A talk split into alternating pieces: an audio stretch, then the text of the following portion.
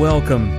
You are listening to sermon audio from Day 3 Church in Granite Falls, North Carolina. We invite you to join us online or in person for one of our services. For more information about our church, please visit day3church.org. Day 3 Church. Experience a new day in your life. There are new words that are added to our uh, vocabulary added to the dictionary. Sometimes before they show up in Webster's or other dictionaries, there's a, a dictionary online called the Urban Dictionary. And that's kind of where some phrases and words start popping up to begin with that people are using. So I want to start out because we're going to talk about a very familiar word today and in this series, but I want to start out introducing you to three new words. Uh, you may or may not be familiar with them. One is phonesia. And phonesia is the act of calling somebody on the phone, and just as they answer, you forget who it is that you called. And the issue is really comes to the foreground when, when it's a, uh, a, a, girl calling her boyfriend and she forgets which boyfriend she called when he answered, or if there's a guy calling his girlfriend and forgets which, which girlfriend it was that he called about the time they answer, they don't remember who they're supposed to be talking to. Another new word in that uh, urban dictionary is disconfect. And that's the sterilization of a piece of candy you dropped on the floor by blowing on it, assuming somehow that will remove all the germs by your breath blowing upon the candy. It's kind of like the five second rule, but it only applies to candy uh, in, in, this new word. And, and then kind of a more serious word, I guess, when it comes to the way people act a lot of times and that's this phrase or this word called blame storming. And that describes sitting in a group discussing why a deadline was missed or a project failed in some way and you're trying to figure out who's going to be the scapegoat. You know, who can we plan for the, who can, who can we blame for the failure taking place? So more or less it's a, it's a bunch of people sitting around and, and, and they're trying to have a brainstorm about who they can blame. You ever done that in your life? You know, we were guilty of that in church sometimes, probably, you know, blame storming other people. Well, the reason I started out with those words, because they're probably not that familiar to you, is that we're going to talk about grace in this series that right now scheduled to be kind of a mini series for about three weeks. It may get expanded kind of depending on what the, the Holy Spirit uh, leads in. But we're going to be talking about a really familiar word, at least for Christians, uh, and for churches, although I'm afraid sometimes we don't fully understand it, uh, and that is the word grace.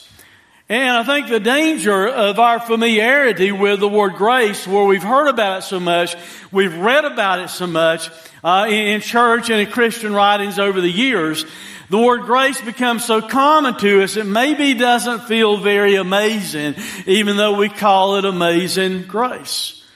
We, we grow so accustomed to just throwing the word grace out or singing about grace or talking about grace that it fails really to have the, the impact that it ought to have uh, upon our lives. It loses the significance a little bit that it should have because we've allowed it to become a little bit commonplace. In Hebrews, I want to read to you a couple of things in Hebrews. These are kind of send off verses. Uh, we'll read another one in a moment. But in Hebrews 12, verse 15, the Bible says, see to it that no one fails. Some translations say, see to it that no one misses the grace of God. That no root of bitterness springs up and causes trouble, and by it many become defiled. In other words, the grace of God. And I had someone even ask about the grace of God the other night. They say, can you define for me the grace of God? And I think sometimes, uh, Grace might be hard for us to explain, but once you experience it, you really know what grace is. But one simple way maybe to think about grace is just to consider grace to be the unmerited favor of God. It's something you can't earn. It's something you can't deserve. It's something you can't work for. God, by His unmerited favor, offers grace. He offers grace to us through the finished work of Jesus on the cross. God was so gracious that He sent His Son to pay the full penalty for our sins. We'll talk about that more in a few minutes. That through faith in Him, He forgives us out of His grace and offers us eternal life because of His, His grace. So we miss that a lot of times, but God's grace is so important. The writer of Hebrews is inspired by God to say, see to it that no one fails to obtain the grace of God. So up front this morning, just maybe you need to ask yourself, have you experienced the grace of God? Do you know the grace of God? If not, God says you don't need to miss that. That that's something very important. You need to experience my, my grace. Not only do we need to experience it, we need to offer the grace of God to others. And this is something I'm afraid of we're guilty a lot of times as Christians. We experience God's grace. We're saved by grace, but we want to hold everybody else to a different standard. And the Bible goes on and, and says that no root of bitterness springs up and causes trouble. If we fail to practice grace toward others, we'll start to become bitter and judgmental and condemning other people and have bitterness in our heart because we fail to allow them to live in the same realm of grace that, that we live in. You know, thank God for grace. Amen. Do you need grace in your life? And we need to allow room for that in other people's lives. If not, we'll be bitter and start carrying around judgmental spirits. And it goes on and says, and by it, by that bitterness, many become defiled. I think there's a danger also that we have in Christianity, and that is we've experienced God's grace. Hopefully you have. But when we fail to demonstrate God's grace toward others, and there's a lost world watching us and we say we're saved by grace, but we act like we're condemning everybody else. Many people are defiled by that attitude. And many people will turn a deaf ear to Christianity because they're failing to see us demonstrate and offer the same grace that we have hope in. The same grace that we have eternal life through. And we need to guard against that. A serious dilemma I'm afraid of in many people's lives and also in many churches is that we fail to allow God's grace to be as huge as it really is. God's grace needs to be, I can't even begin to describe to you how large we need to allow God's grace to be. A lot, of people act like they know about God's grace, but then they act like God's grace isn't enough when God's grace is really sufficient. Now let me qualify that before someone goes off on a theological rant. Repentance of sin. We have to recognize we're sinners. Amen. And we come to repentance and then God by His grace and His mercy saves us. What I'm talking about is the salvation aspect. God's grace is what saves us. Faith in Jesus Christ. God's grace is what saves us. He offers us His grace through faith in Jesus. And we need to allow His grace to be a very, very huge factor. Don't act like, well, yeah, I'm saved by grace, but there must be something else I have to do. And so people logically do that. And here's why. The gospel and grace sounds too easy, doesn't it? It almost sounds unfair that we, as sinful as we are, will be forgiven by God because of what Jesus did on the cross and through faith in Him, we experience the grace of God. That almost sounds unfair. So, so people will want to add works to it and think surely there's something else we have to do when really we need to understand the grace of God is something we need to allow to be really, really, really large. Kyle Idleman and why I'm not reading his book and the series is not based upon his books. I have looked at some things online. But, but Kyle Idleman wrote a book recently entitled Grace is Greater. And, and that's what this series is about, for us to recognize how large grace is. He, here's a quote that, uh, that, that I did find that Kyle said about grace. We must understand that no sin is so great no bitterness is so deep that God's grace cannot transform the heart and rewrite the individual's story and eternal future. So, in this mini series about a major topic, I hope you will come away, not just from this series, but even from today, with a larger appreciation for the grace of God with, with a clear understanding in, in your life of how God's grace can change our lives. It can restore our past. It can wash away all the guilt and all the remorse and all the regret that we may have in our lives. Let me give you another send on first before we get into the main part of the sermon. Hebrews chapter 2 in verse 9 tells us this. But we see him, that's talking about Jesus, you'll see here in just a second. But we see him who for a little while was made lower than the angels, namely Jesus, crowned with glory and honor because of the suffering of death. Then get this. So that by the grace of God, he might taste death for everyone. Amen? By God's grace, He allows His Son to take the penalty of our sin, the death that should have been ours, the crucifixion that should have been ours, the punishment that should have been ours.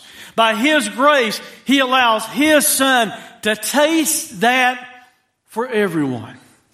Today, our specific topic is this grace is greater than our mistakes. And in mistakes, I'm not minimizing sin. Sin is sin. Amen? But sometimes we have outright disobedient sin. Sometimes there are huge mistakes we make in our lives. God's grace is greater than all those things. To help us recognize that, we're going to focus on three truths this morning, three things this morning. To help us understand that God's grace is greater than our mistakes. Number one is this if you're following along and you're, you're taking notes. The more we recognize the ugliness of our sin. In other words, the more we're willing to admit, we're willing to look at it, we're willing to say, yes, God, my sin's bad. The, the more we recognize the ugliness of our sin, the more we can appreciate the beauty of God's grace. Now, in just a minute, I'm going to read to you Romans 3, 23 through 26. But let me give you a little bit of an explanation of what I'm talking about. I think there's a direct correlation between how much we can appreciate grace and it's affected by how much we acknowledge our need for it. If, if I want to really see grace as beautiful as it is, as great as it is, I have to be willing to look at my sin, own up to my sin, admit that I have sinned, admit that I need the grace of God. And it's through the blackness and the darkness of, my sin that, that I can appreciate the beauty of God's grace in a larger fashion. Let me illustrate that just for a minute. My, my wife Becky at one point worked for Hudson Jewelry. And if you've ever been to a jewelry store uh, looking at, at, diamonds and things, I try and stay away from those. They're very expensive and, uh, and all. But if you go and look at them in the jewelry store, one thing that a lot of jewelry stores will do, they'll pull out some black velvet. And they'll lay that black velvet on the top of the counter. And then that diamond ring that they're wanting you to so appreciate and think is so beautiful, you're willing to buy it. They will lay that beautiful diamond against this black background underneath the light because by doing so, that black background causes the diamond to look all the more shiny, all the more beautiful. You can appreciate the, the, the, the, the slight colors that may be there. You can appreciate all the, the facets of that diamond when you see it against that black background. Now, in, in a similar way, I think that's what we must do when it comes to God's grace. We need to be willing to admit our sin, to look at the blackness of our sin, and upon the background of the blackness of our sin, we place the grace of God.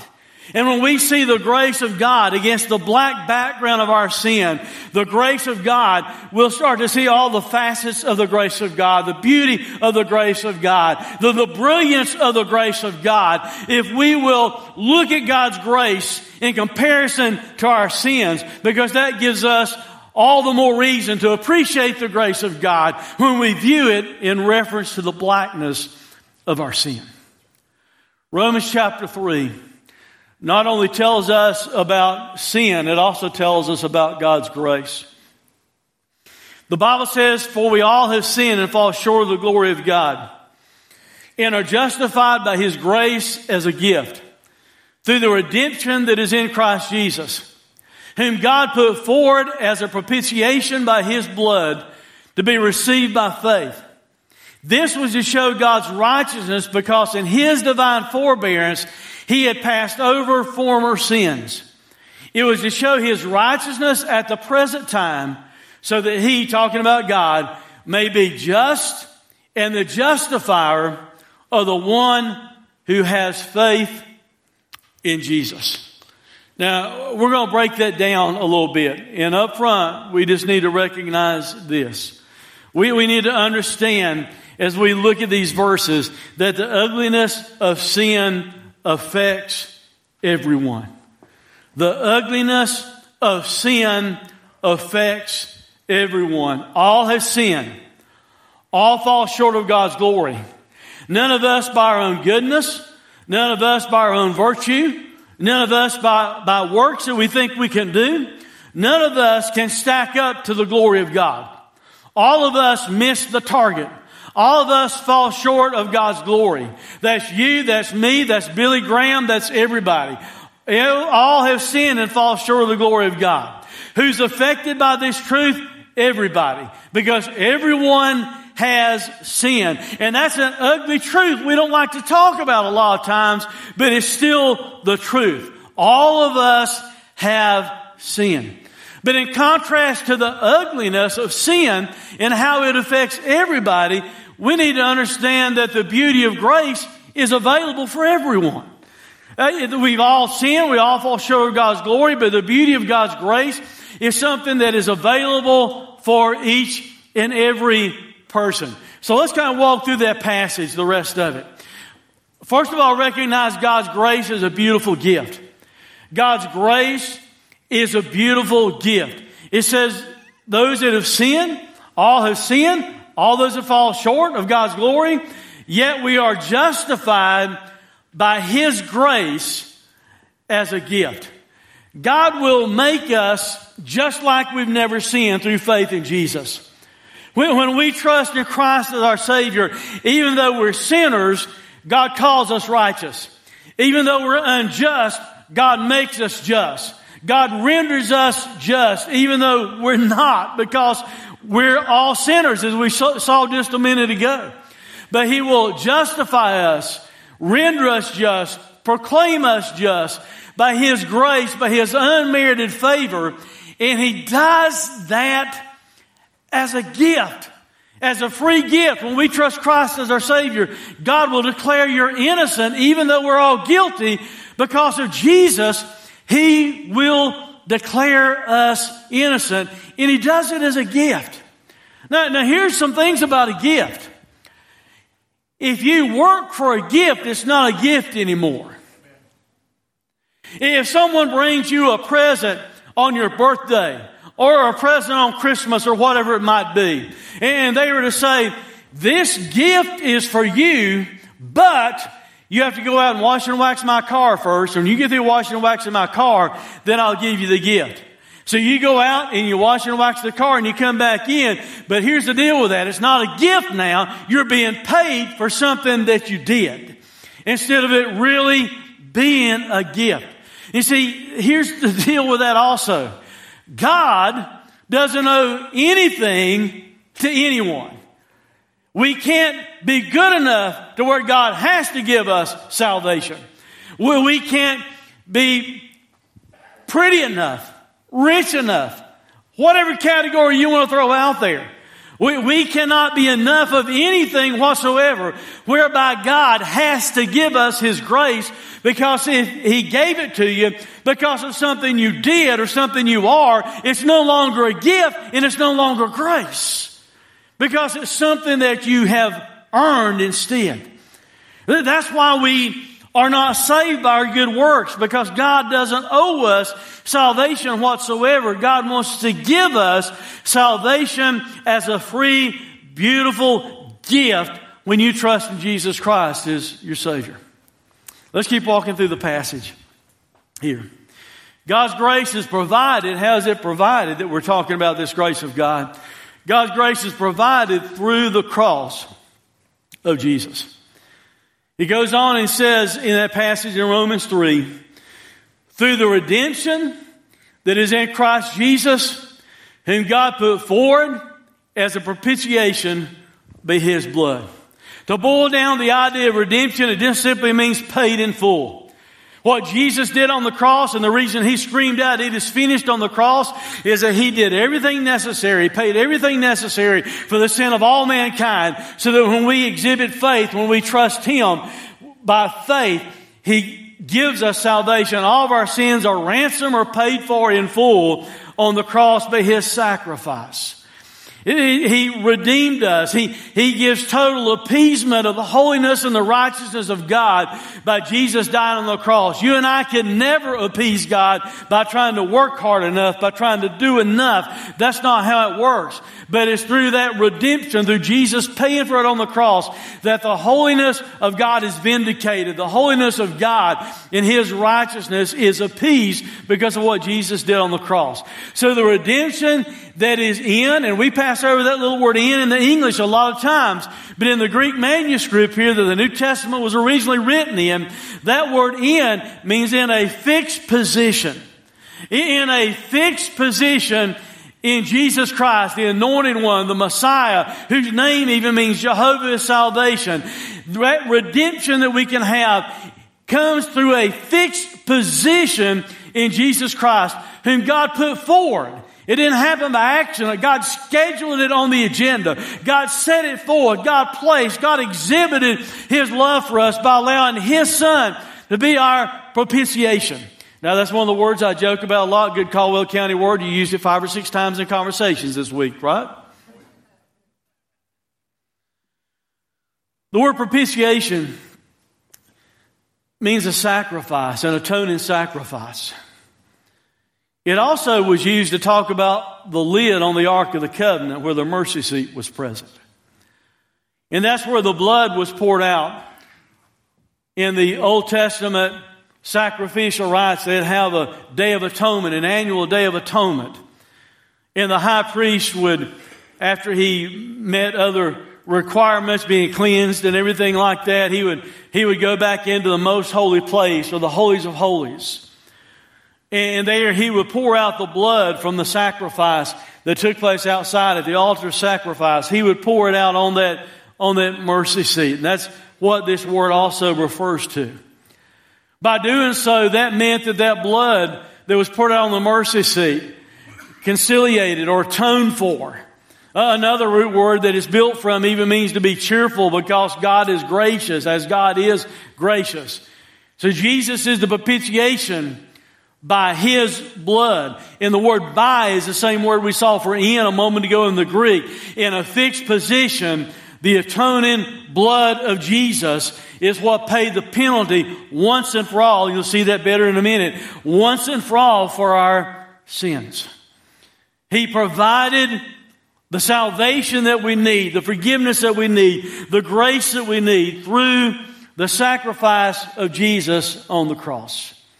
On that day of atonement, when the blood would be poured out in the Old Testament, one of the things underneath that lid of the ark, among other things, there was a copy of the Ten Commandments of God that was inside the Ark of the Covenant. So what was taking place is this. That law of God that proclaims we're sinners. That's what the law does. The law was never given to save us. The law was given to show us how messed up we are. And that law of God that's in the Ark of the Covenant that screams out at us, you're a sinner, you don't stack up, you can't add up to God's glory, to God's righteousness. That law that was in the Ark of the Covenant, the blood was poured out, so that blood was between mankind and the law of God that proclaims us sinners. And that's what Jesus did on the cross for us. He shed His blood, Jesus being our mercy seat, Jesus being our sacrifice. And the law that proclaims you and I sinners, Jesus paid for. He fully fulfilled as He died on the cross for our sins.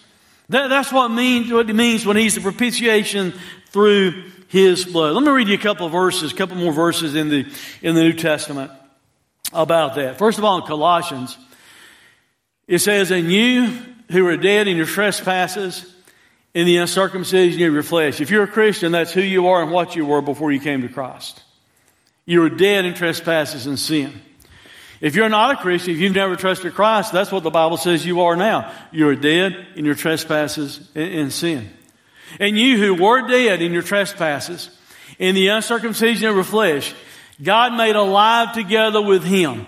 In other words, by faith, when we trust Christ as our Savior, when Jesus got up out of the grave, guess what? We got up out of the grave with Him. Amen?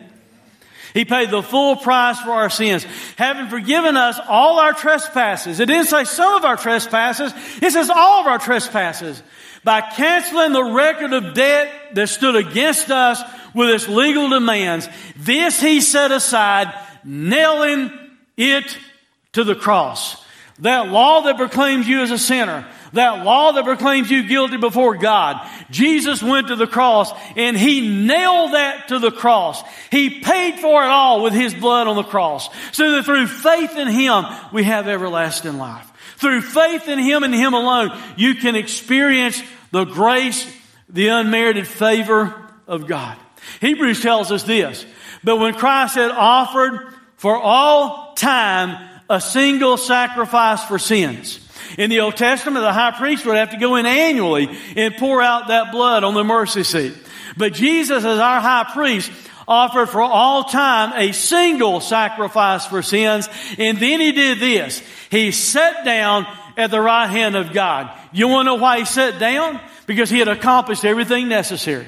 He had done once and for all everything that needed to be done for you and I to be forgiven, for you and I to experience the grace of God, for you and I to one day be in His presence for all eternity. Jesus sat down because He'll never go to the cross again. He'll never offer a sacrifice again. He did it once and for all.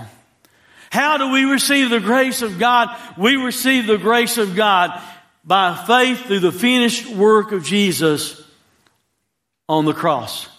So the next thing I want you to see as we finish this passage, as we walk through two more things in this passage, is that God's grace is received how? By faith. Not by works, not by your own personal goodness, but by faith. The Bible says is received by faith. That means the channel of the act. The channel of the act of us receiving the grace of God. The channel of the act is by faith, by us having this persuasion, this, this moral conviction, especially relying upon Jesus totally for our salvation. God's grace, once again, is not earned. God's grace, once again, is not something you work for. God's grace comes through the channel of faith in Jesus Christ alone. You have to receive it by faith. And the last thing in Romans before we move on in, in the message is this. God's, God, God is just and God's also the justifier. Some people get confused about what's meant by the rest of this passage. Let me read it again for you. This was to show, he's talking about what Jesus did on the cross for us, Jesus being our propitiation. The, the, the grace that we can receive through faith being offered. This was to show God's righteousness because in His divine forbearance He had passed over former sins. God had not fully judged sin until Jesus went to the cross, is what it's saying. It was to show His righteousness at the present time so that He, referring to God, might be just and the justifier of the one who has faith in Jesus. Now, here's what that means God, being an all powerful God, had God made mankind and being an all knowing God, had God made mankind knowing we would sin, knowing we would not be good enough, knowing there's not anything we could do to save ourselves, had God made us and left us like that, God wouldn't be just, He would be unjust because God stacked the deck against us to begin with. You understand what I'm saying? In other words, He made us knowing we're going to sin, knowing we couldn't save ourselves. So in order for God to be just, here's what had to happen. He had to do for us what we couldn't do. He, he had to send His Son to die on the cross and take care of paying the penalty of our sins that we couldn't pay. That's how God can be just. And He's also the justifier, the one that justifies, makes the person that believes in Jesus just like they've never sinned. Our sin is ugly. But if we will view our sin, the background of our sin, against the grace of God, we can begin to appreciate all the more God's grace and see how beautiful God's grace is. You see, God's, only, God's grace is only needful and beautiful if you know you need it. Amen?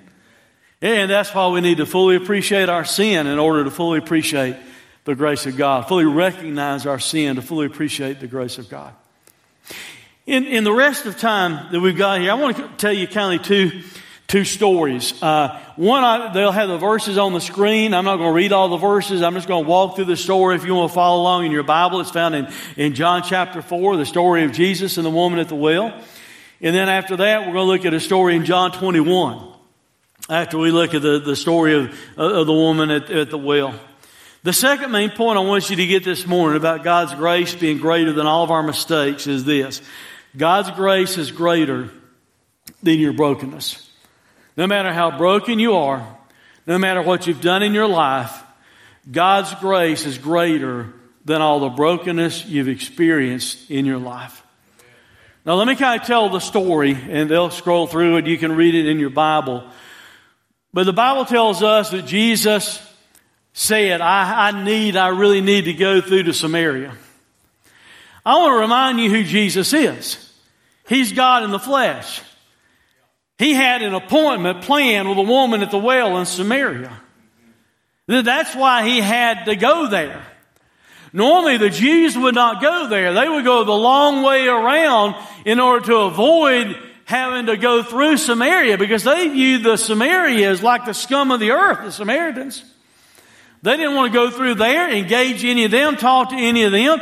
So it's kind of a strange thing that Jesus would say, I've got to go through there. So that's what he does. And as he gets there, because he's also the God man, he starts to get hungry and he tells his disciples that he's hungry and and, and they go off to get some food. There's this woman that comes to the well.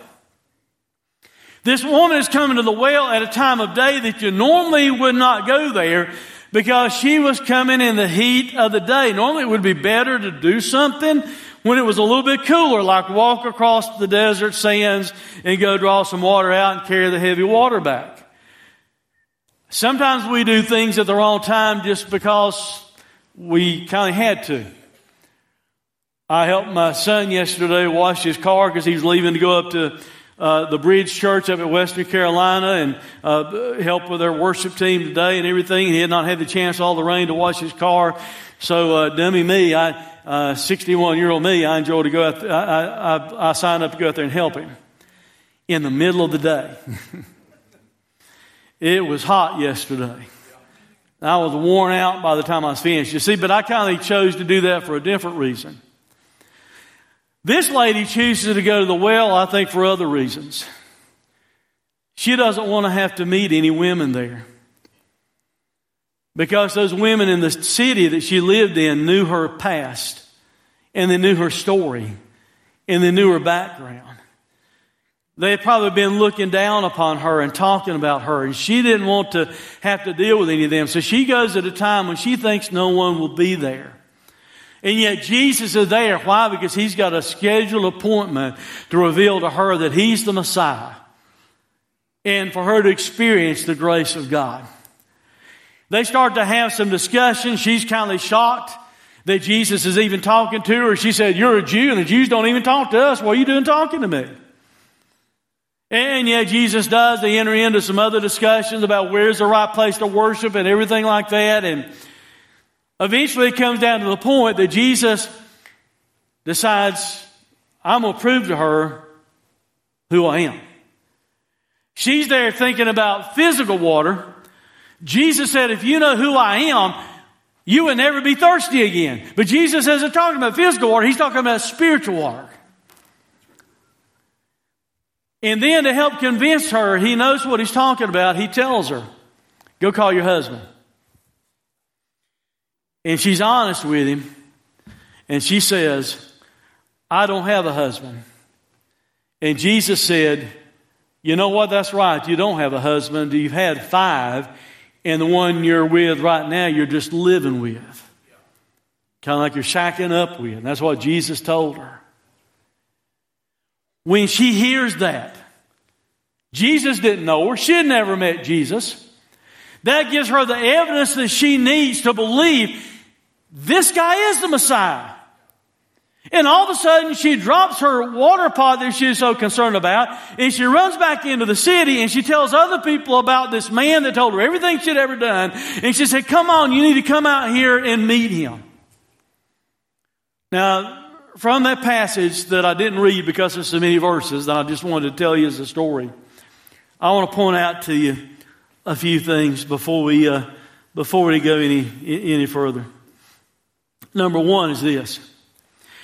Jesus knows you better than you know yourself. Jesus knows you better than you know yourself, and He still offers grace to you. Jesus wasn't surprised who this woman was and what she had done. He knew about it, God in the flesh. He said, I need to go through there. And he has this meeting with this woman that would be considered like a woman of ill repute. And then as they have this discussion, Jesus talks to her when no one else probably would have wanted to talk to her. And she's there because she's also ashamed of her choices. She's been condemned. She's been judged. She's been gossiped about by the other women. She had had those five husbands and now she's living with somebody. In other words, this lady at the well had a lot of brokenness in her life. She had a lot of junk she was carrying, a lot of baggage that she was guilty about. Jesus knew all about it. Jesus knew her past. He knew exactly what she had done. He let her know that he knew her past and what she had done. And yet Jesus is there trying to reveal to her that He's the Messiah. He's the one they waited upon. He's the one that they need to trust in. He's the one that would give them the access to really, really, truly worship God in spirit and truth. And she comes to this awareness that it's Jesus, that He is the Messiah. How to apply that to your life? Apply to your life like this. No matter what you've done, no matter how much brokenness you have in your life, I don't care how bad the world tells you it is, or how bad you feel like it is, or how much other people have turned their nose down upon you, how much people have condemned you and talked about you and gossiped about you. Jesus still loves you and He wants to offer grace to you. If you're someone that's never trusted Christ as Savior because you feel like you're so bad, like that lady would have felt like she was so bad, I've got some good news for you. No matter what you've done, Jesus wants to offer His unmerited favor, His grace and His salvation to you. If you're someone that's already trusted your Christ as Savior and you're still carrying around some guilt from the past and brokenness from the past that you worry about all the time, Jesus wants you to overcome that by His grace. Something else from this story. The grace of Jesus meets your very deepest thirst or need. This lady was seeking physical, literal water. Jesus knew she had a deeper need than that because of all the brokenness that was there. So Jesus meets the need of her spiritual thirst in such a way the physical water she was worried about, she forgets about, she drops a bucket, and she runs into the city to tell others. The lesson for us to learn from that is simply this. Jesus knows you, like I said a moment ago, better than you know yourself. Jesus knows the need you have in your heart, the need you have in the deepest recess of your soul. He knows the thirst that you have, and He's the one that can meet that spiritual need and spiritual thirst. Another lesson for us to learn out of this great story about Jesus engaging with this woman at the well and carrying on a conversation with him is this. The grace of Jesus is greater than all barriers. The grace of Jesus is greater than all barriers. There's not any barrier that you have in your life that's so large, the grace of Jesus can't push beyond it, push over it, and remove it. There's some barriers that this woman had, and I've already kind of alluded to them in the story. One was she was a Samaritan. Jews wouldn't talk to her.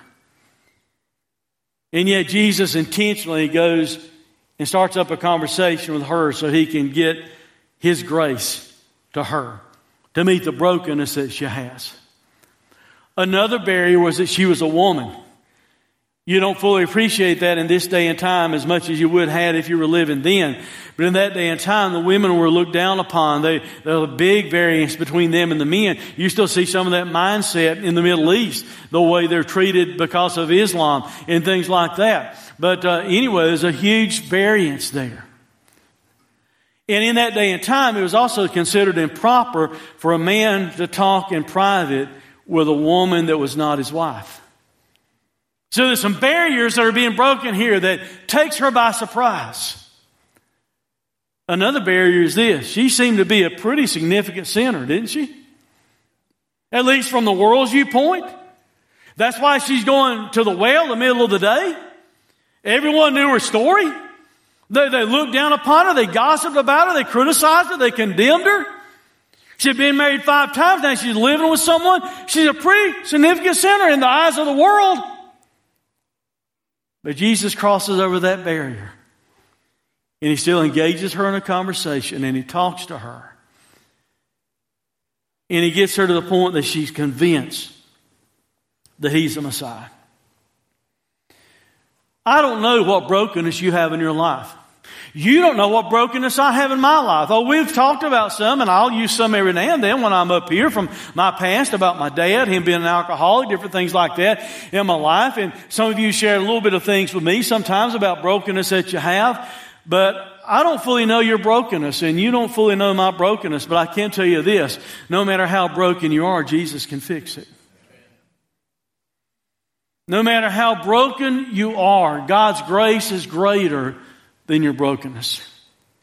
Last point out of this story, and then we'll move to the, to the second main story that I'm kind of using for illustrations this morning, is this. Once you've experienced the grace of God, you are compelled to share it with others.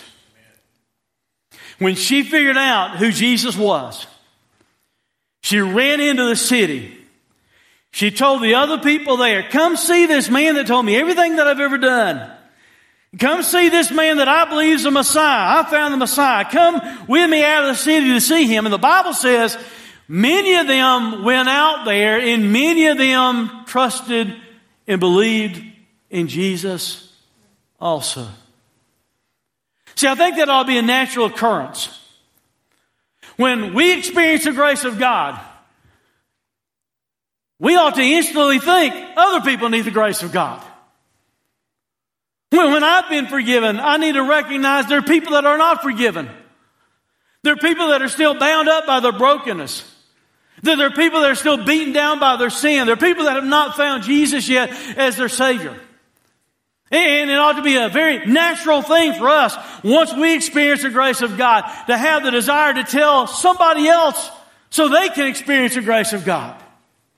Well, preacher, I understand ought to do that, but that's kind of a tough thing to do sometimes. Imagine how hard it was for this woman.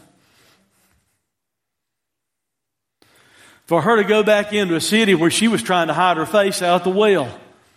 She was trying not to meet people because they knew her past and they were looking down upon her and they were condemning her.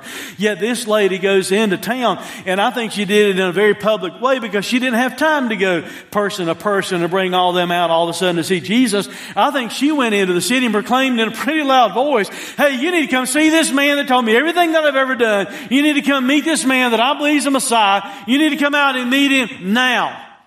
This woman who would have been looked down upon, judged, condemned, known for all that she had done that was wrong, and yet she goes into the city and in a public way invites people out to meet Jesus. Don't tell me it's too difficult for you to do. Because this woman went into the city in spite of all her past and her brokenness. Guys, the truth of the matter is this. that makes it all the more powerful. When people hear from you who have so messed up your life, who have so screwed up your life, who have so much brokenness, whose sin is so ugly, and they hear from you that you have met the Savior and has changed you. That makes it all the more powerful. Don't worry about your past. Don't worry about what somebody might think about you. Share it anyway. If you've experienced the grace of God, you need to share it with others. Our second illustrative story this morning is found in John 21, and it's about Peter's life. A time in Peter's life when Peter had uh, really got discouraged and really got depressed. The background to it, before I read the verses, I, I will read this text instead of just talking through it. But the background of the story is this Jesus had told his disciples that they were going to deny him. Peter pulls Jesus off to the side. And more or less, he's saying, Jesus, you don't know what you're talking about. I don't care what the rest of these do. I will never, ever, ever deny you, Jesus. Jesus looked at him and he said, Before the cock crows in the morning, before that rooster crows, you're going to deny me three times. And that's exactly what he did. Matter of fact, the last time he even cursed about it, he's trying to be even more convincing. I don't know Jesus. I don't belong to him. I've not been following him. He even cursed about it. The Bible says, then the rooster crowed. And Jesus, who was there, been arrested and brought in to go through a mock trial. The Bible says Jesus turns and he looks at Peter. I don't think he looked at him with disgust. I think he looked at him with compassion. I told you, you know? Then Jesus goes through the mock trial. He's taken, he's crucified, he's buried, he takes his life back up. Peter's seen the living Jesus and everything yet, but, but, but Peter now knows fully he is the Messiah. Hey, he took his life back up. But Peter can't push beyond the fact of what he had done. He can't get beyond the fact that he denied Jesus. And Peter more or less tells all the rest of the disciples, I'm done with this. I've screwed up. I made too big a mistake. I'm going back to my life the way it used to be. I'm going back fishing. And they're out there at night fishing, and Jesus comes along the seashore calls out, asks if they caught any fish. I think they'd heard something like that before. Jesus tells them where to cast the nets, and they get their nets full of fish. And then Peter realizes it's the Lord, and Peter jumps in the water and swims to shore. When he gets there, Jesus is fixing breakfast, cooking fish on the seashore. They've not brought the fish in yet. Where did he get the fish? Hey, he's got in the flesh. He can say, Fish, jump out of the water, jump in the pan. He's cooking fish on the seashore. Then Jesus breaks the silence with this. When they finished breakfast, Jesus said to Simon Peter, Simon, son of John, do you love me more than these? He said to him, Yes, Lord, you know that I love you. He said to him, Feed my lambs. He said to him a second time, Simon, son of Jonah, do you love me? He said to him, Yes, Lord, you know that I love you. He said to him, Tend my sheep. He said to him a third time, Simon, son of John, do you love me? Peter was grieved that he asked him the third time, Do you love me? And he said to him, Lord, you know everything. You know I love you. Jesus said to him, Feed my sheep. Then Jesus says, Truly, truly, I say to you, when you were young, you used to dress yourself and walk wherever you wanted. But when you are old, you will stretch out your hands. And another will dress you or carry you where you do not want to go. And this he said to show by what kind of death he was to glorify God. The Bible doesn't tell us this. Tradition tells us that Peter was crucified upside down because he didn't feel worthy to die the same way that Jesus died. And after saying this, he said to him, follow me. In other words, Jesus more or less said to Peter, Yes, Peter, you screwed up. You denied me. I told you you would. You, you, you, acted out of pride that you would never deny me, but you did. You made a terrible mistake. You denied me. But he's saying this. Jesus is letting Peter know, I love you anyway, Peter, and I'm still going to use you, and you're still going to serve me. That's why he asked him three times. Peter had denied Jesus three times. Jesus gives Peter the chance to repent of that, to confess it, to be restored from it. And as he's doing so, each time he says, I love you, Jesus said, Hey, Peter, I'm not done with you yet. I want you to tend to my lambs. I want you to feed my sheep. I want you to feed my sheep. I want you to follow me. You don't realize it yet, but you're going to die for me one day. That's what he was telling him. And, and, I want you to be sure you understand something. Yes, you screwed up, but I'm not done with you. Yes, you messed up, but I'm not finished with you. I still have a purpose for your life, and I still have a plan for your life. And that is the same truth all of us need to hear. Hey, as a believer, have you ever screwed up? I have.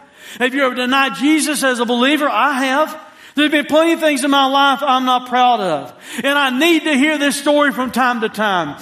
That even though I've messed up, Jesus still loves me, He forgives me, and He wants to take my life and use me no matter what I've done. No matter how ugly my sin is, no matter how broken I am, no matter all the regrets I might have in my life, Jesus wants to wash all of that away by His grace. God's grace is greater.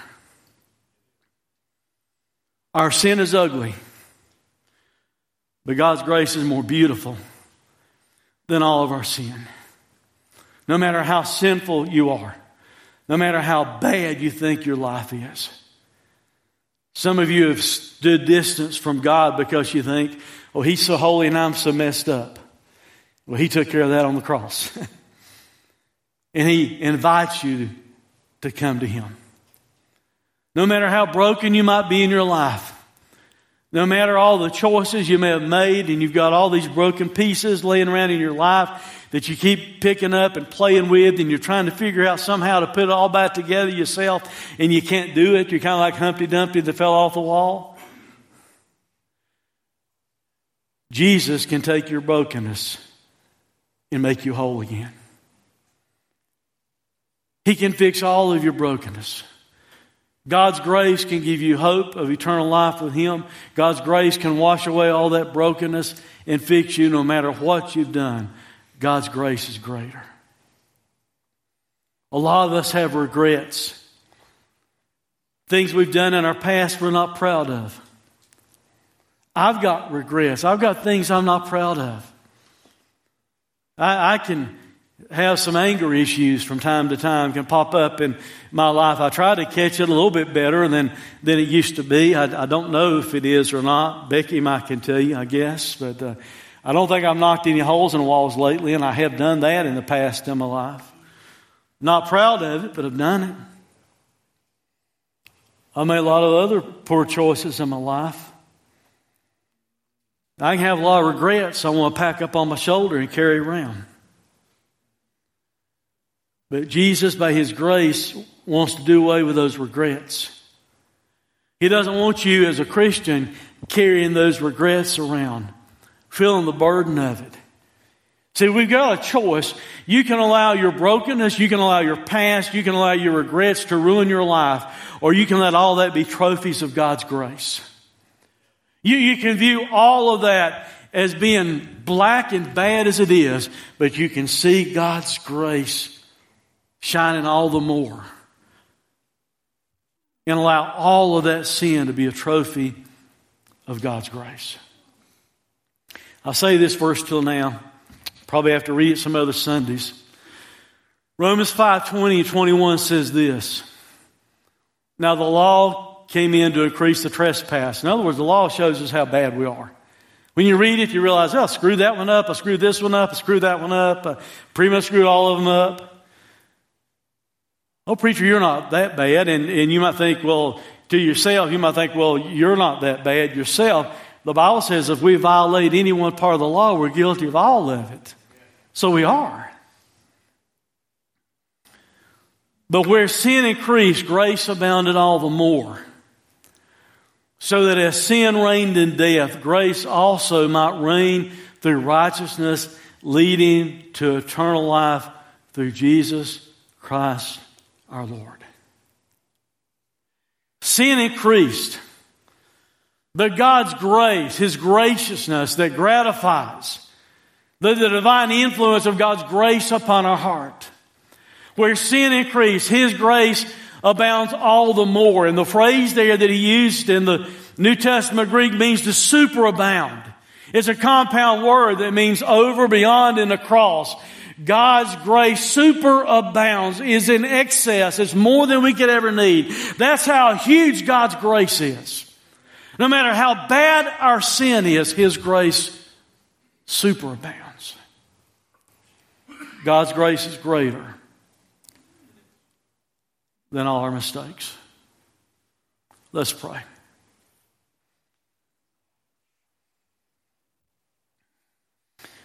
Fathers, God is a Christian. I want to pray for myself and other Christians. Father, if we're still carrying around baggage and guilt after knowing you, if we're still allowing the devil to remind us over and over and over again our past, Father, we pray that you'd help us that we might allow your grace to be so large that it floods away and washes away all our regrets Father, the brokenness that we have in our lives, even as believers, Father, we, we ask you by your grace to just give us a, a full restoration. Father, I pray for anyone here that may not know Christ as Savior. I pray right now you give them the faith they need to believe in the finished work of Jesus, that Jesus, once and for all, forever, paid the penalty of their sin. No matter how bad they feel like they've been, Father, help them to understand that just like Jesus sought out that woman at the well, that He wants to seek them out. No matter what they've done, He's willing to extend His grace and His forgiveness and His love to their life. So, Father, if there's someone here that's been hiding and been standing at a distance from you because of their sin, give them the faith they need today to say yes to Jesus. For it's in Christ's name we pray. Please stand as a believer. If God speaks to your heart and tells you, hey, you need to come and pray and thank Him about how big grace is. If you're a believer and you recognize that you've been failing to allow grace to be as huge as it should be in, in your own life or in applying it toward others, we invite you to come and pray about that and ask God to help you to let His grace be huge. Especially if you don't know Christ as your Savior. Why not let today be the day? That you understand that He died on the cross for you, paid fully the penalty for your sin. That through faith in Him, you can have forgiveness, eternal life, the brokenness fixed, the guilt taken care of, the regrets gone. God speaks to your heart. We invite you to come.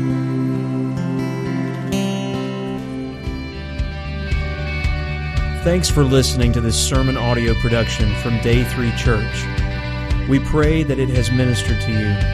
For more information about our location, service times, or other sermon podcasts, please visit us online at day3church.org. Day 3 Church. Experience a new day in your life.